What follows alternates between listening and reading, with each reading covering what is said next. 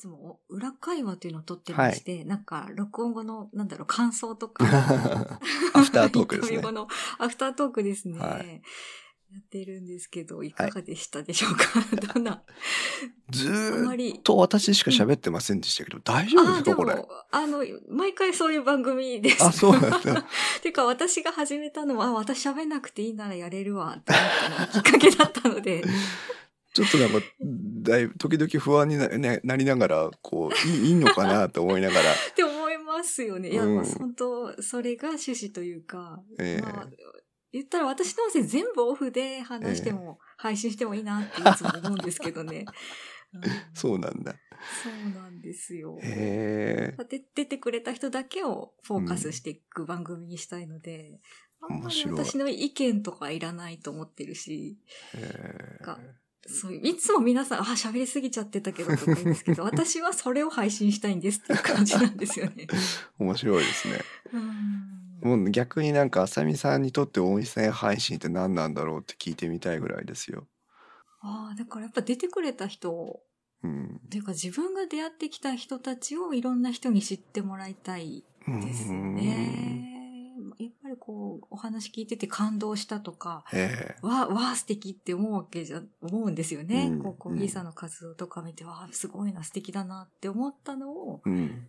世界中の人に同じように知ってもらいたいみたいな。な んそうか。かファンが増えるみたいな。で、ゲストのファンが増えるみたいな感じ。へえ。面白いですがね。、繋がったら嬉しいな、みたいな。へえ。面白い。それまで音声配信って経験があったんですか何か？音いや、全くないですし、あの、本当機械音痴でワードプレスって何ですかみたいな。パソコン、なんか古いのしかないんですけど、みたいな。起動うんするまでになんか1分ぐらいかかるような古いパソコンしか持ってなくて。すごい。それで、すごい大変でしたね、最初は。そっか。うん。へえ。面白いですようやくなね。れましたけど。うん 結構皆さん自分のおしゃべりを配信したい方がね、多くいるけど、私あんまり自分のこと喋りたいじゃないのでね。ちょっと方向性が違う感じかもしれないですね。そうですね。がぜん、あさみさんをゲストに呼んでみたくなりましたね。ずーっとあさみさんに話をさせようという。うわー、きついな。そうか。きついな。まあ時々自分で喋んなくていいでね。うん。コヒラジって今、その YouTube の方でラジオ配信とかもちょっと、あの、うん電気屋ウォーカーの番外編という扱いでやったりもしてて、ありますね。私、あっちの回の方が好きですね。ありがとうございます。よかった。うんなんか本当にあっちはもうなんかテスト配信みたいな感じなので、うんやってることもめちゃくちゃでね、本当に聞いてくれてる人がいるんだろうかって不安にもなりますけどうん、やっぱ電気ウォーカーってね、もうコンセプトが決まってるから、やっぱ説明がメインで、コーヒーさんがどんな人なのかがあんまり見えてこないじゃないですか。そうですね。コーヒーラジの方はそれがわかるので。うん嬉しい。うん。そうか。逆に今までこう十十何年間もやってきて、あの、ただただ自分が思ってることを喋って終わるっていう番組をやったことがなかったので、うんうんうんうんうん。あの、コヒラジとかは結構楽しくて今もやってたり、まあちょっと間もね、うん不定期でやってるだけなんであれなんですけど、うんやってたりし。て、そういう場で自分のことを語ることは結構あるんですけど、うんうん。やっぱ人の番組に来てね、ずっと自分のことを語るっていう不思 不思議な体験でしたね。あ、でも、ポッドキャストの中の人、あ、はいはい。出てた一回ええ、取材していただいそうですね。こういう感じだったかなと思いますけて。ど。ねそっか。うんそうですね。うんでもこうやって音声配信を頑張ってやってたから、あさみさんともね、お知り合いになれてゲストに呼んでいただいて、ねえうん。この前のね、月1のシリーズとかもね、うん。いろんなポッドキャスターさんがいてね、楽し、うんにぎわってましたけど、本当ですね。いや、ポッドキャストってすごいですよね。ね、なんか、そう。ポッドキャストやってますだけで友達になれるみたいな感じで。そう。YouTube やってますってだけでなかなか友達になれないですもんね。確かにそうかもしれないですね。うん確かになんか毛色が違う感じが。まだまだやっぱりこう草の根の活動という雰囲気があるのかなっていううんうん気がしますし。うん。どっちかっていうとこうやっぱ表に出出ない活動な気がするのね。YouTube なんかに比べれば。うんうん。顔も出ませんし。うんうんだから本当,、本当に自分のリスナーさんが10人なのか100人なのかもわからない状況で皆さんやってると思うので、うん。そういった意味でなんかこう同じことを愛好してる人たちのこう連帯感みたいなのはあるかもしれないですけどね。うん。ありますね。うんなんか、この感じがなくならないでほしい。ポッドキャストは広まってほしいけど、この連帯感のままでいてほしいな、みたいな感じはありますね。私もそう思います。うん。そう。ね。でもまあ、どうなのかな。こんな感じでずっといくような気がしますけどね。音声配信はね。うん。なんか広まりすぎちゃってもちょっとなんか寂しいみたいな感じがある、ねえちょうど、ちょうどいいかもしれないですね。そう。まあ新しい人がどんどん参入して、こう、うんまあ、やめていっちゃうのでね。それが寂しいところですけど。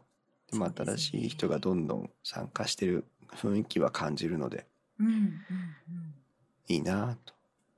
スタンド FM とかね、本当にただの、なんか、ただの、ただの人がって言ったらおかしいですけど、ただの人がうん iPhone ポンと一つ置いて配信してるわけですから、ね、本当ですよね。ね私たちね、ワードプレスなんだろうみたいなことを悩んでた世代に比べれたら、とってもいいですよね。ですよね。アンカーとか出てきた時もショックが大きすぎて、ね こんな簡単なのが出たのみたいな。ね編集もできて BGM もつけれんじゃんみたいな。みたいな。ねえちょっとショックでしたけど。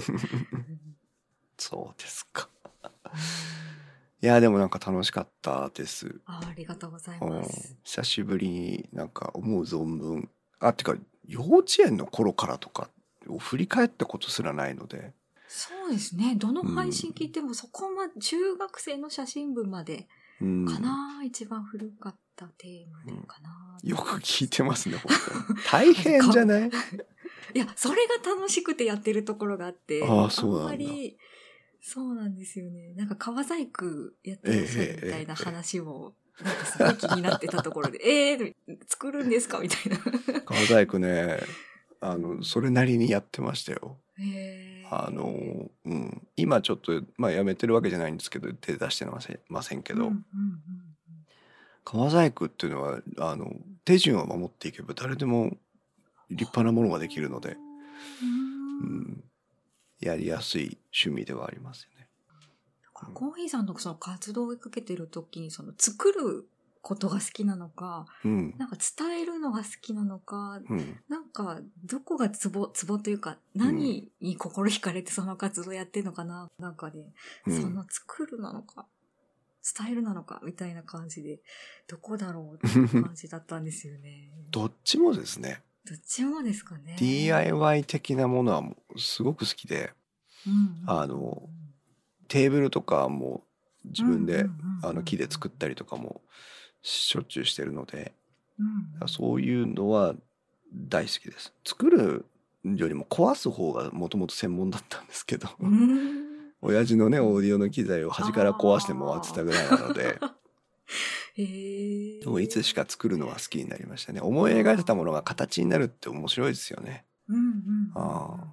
だこのポッドキャストもあの語る方は当然説明する方は好きなんですけどポッドキャストもやっぱり DIY というかねものを作っていく過程の一種だろうなと思っててうんだからその編集とかにも凝っちゃうんだろうなっていう。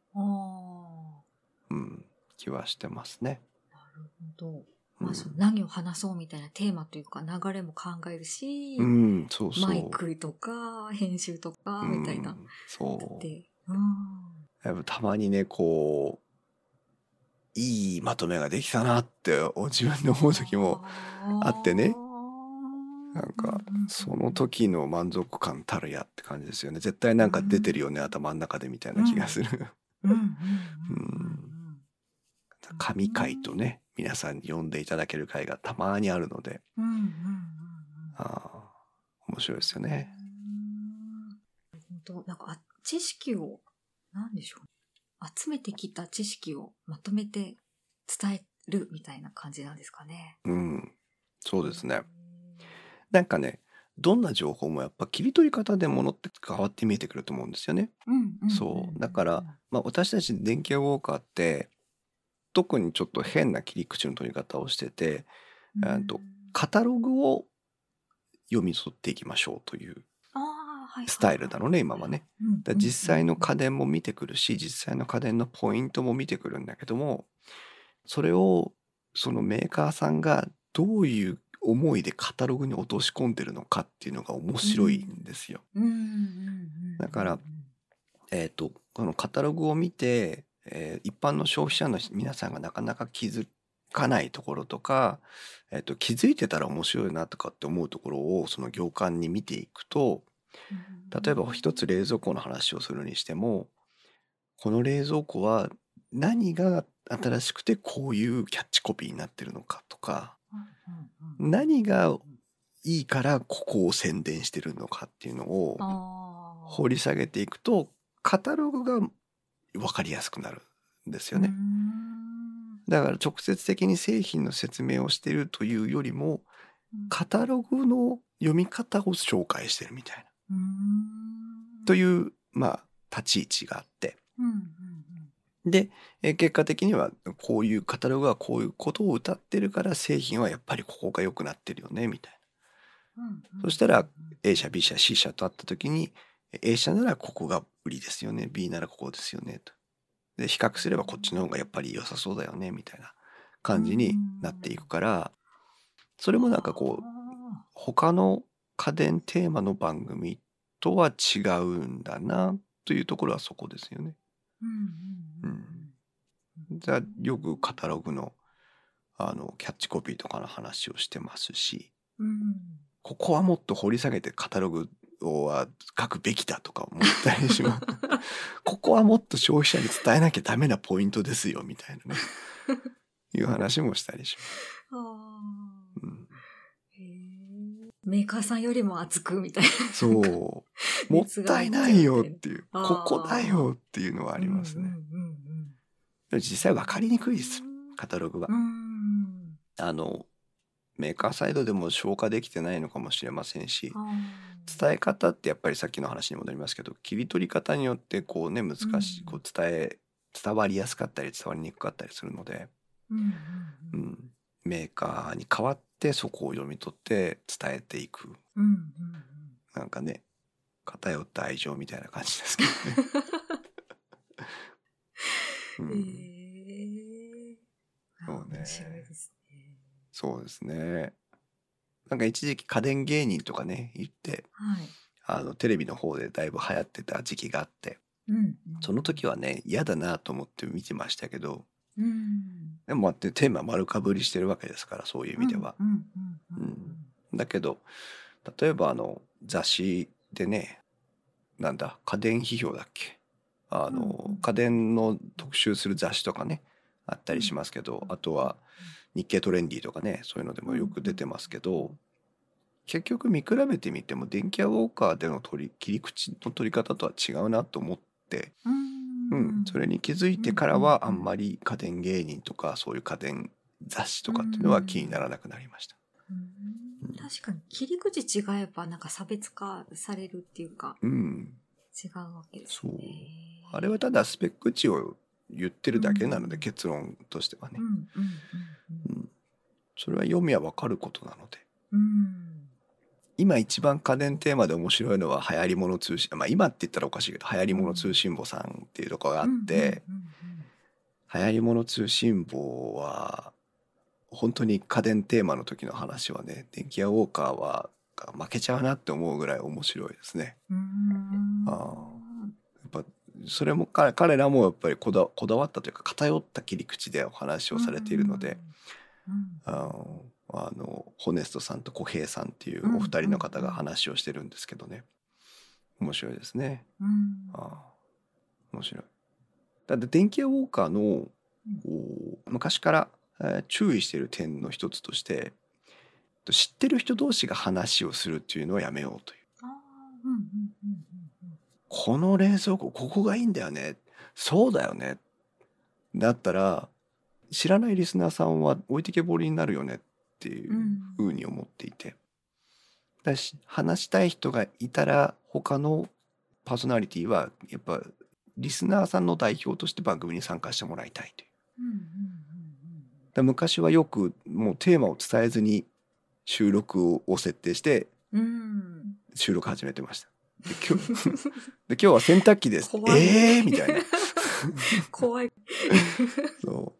そうするとね、あの、リスナーの代表としてのパーソナリティが必ずそこにいて話を聞いてくれる状況になるので、うんうんそんなところはね、意識したりしてましたけどね。うん。う。うんん。でいろんな番組それぞれの工夫があって面白いな、ポッドキャストって思います。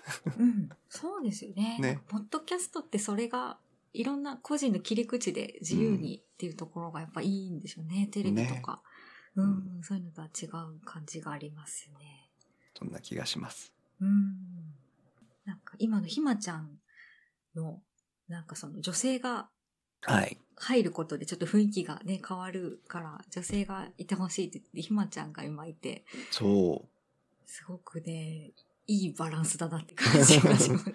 そうなんですよ。面白い。助かってます。本当にたまたま偶然ね、あの、他のポッドキャスト番組、タックポッドキャストというポッドキャスト番組うんの、あリまあ、リスナーさんとか同じグループの人たちだったんですけど、うんうんたまたま紹介してもらって、で、会った時にはなんてことは、そんなことは思いもよらなかったんですけど、うん後から、あの、実はポッドキャスト興味があるらしいよって伺って、うんあ、じゃあぜひいかがですかっていう、うんうんことでで、二つセンチで参加をしてくれたんですけど、うん。うん。やっぱその、男性だけでね、集まって話してると、どうしてもオタクっぽさが我々の場合は出ちゃうので、女性、でも女性リスナーはものすごく少ないんですけど、ああ、そうなんですね。うん。ほとんどが男性です。でもね、女性のリスナーさんへの敷居を下げたいなっていうのもあるし、うん。男だけで美容家電の話とかしてもね、あんまり、響かないかもしれないですね。うん、やってましたけどね。やってましたけど、ドライヤーとかの話し、男だけでしてましたけどでもやっぱりね、女性が入ってくれた方がそこはいいので、そうですね。うん、女性視点の感想も聞けるっていうので、うんうん、バランスを、うん、取れてるような気がしますね。うんうん、山登りの話もなんか気になったりして。そう、ひまちゃん、でもね、ひ ひまちゃんそうそう、そこな、そこなのよ。ひまちゃんは女性のはずなんだけど、うん。あの、男子力、女子力じゃなくて男子力溢れる子なので、本当にね、あの、何でも自分でしちゃう子なんですよ。女性らしいこともするんですよ。お裁縫とかも大、そうですよね。大得意でね、やってるんですけど、うん。でもあの、なんか車の改造とかもしちゃう子なので、ええ幅広い。そう、時々本当にこの子は中身ペロってめくったら男なんじゃねって思う時がたまにはあります。へえうん器用、器用なんですね。なんか器用ですね。作れちゃうんですね。才能だなと思って、すごいなと思っていつも見てますけどね。いやーみんな素敵。そう。電気屋ウォーカーのパーソナリティの皆さんのキャラクターの素敵さが、全員キャラクターがこう生えてるっていうか、でもまとまりがあるみたいな、なんかその、バランスがね、すごいいいんですよね。そうですね。ありがとうございます。本当に、そうね、個性だけは、うん、負けないかなっていう気はしてます。なのに、なのになんかすごいいいバランス感っていうか、うん。そうですねうん大樹くんが私よりも10歳も下なんですよ。あー10歳だか12歳だか、12歳ってことはないか。等下なのかな。でも、あの、電気屋ウォーカーを引っ張ってるのは大樹くんなので、うんうんううんん。だからその、若さで、こう、無分別に、こう、ゴーゴー言ってしまう彼と、うんあーお、親父っぽさで、こう、引っ張るコーヒーと、みたいな。う んで、ひまちゃんがバランスをとってみたいな感じで、こう、なんか、あの、グループ内での役割も、こう、うまく分けられてるような気はしますね。うんうんうん。あ、だからなんですね。そう。だからこそ、やっていけてるのかもしれない。うん。同じ方にこう、二人とも言ってたらなんか、うんやっぱね、喧嘩しちゃいそうな気もするんですけど、うんまあ逆なので、うんうん。ああ、あいつは宇宙人なんだなと思って付き合ってれば、そんなに別に、う。そう、向こうもそう思ってるでしょうしね。ね なんかそういう仲間がいるっていいな、みたいな感じがそうですね羨ましいんですけどね。うん。うん恵まれたな、思いますね。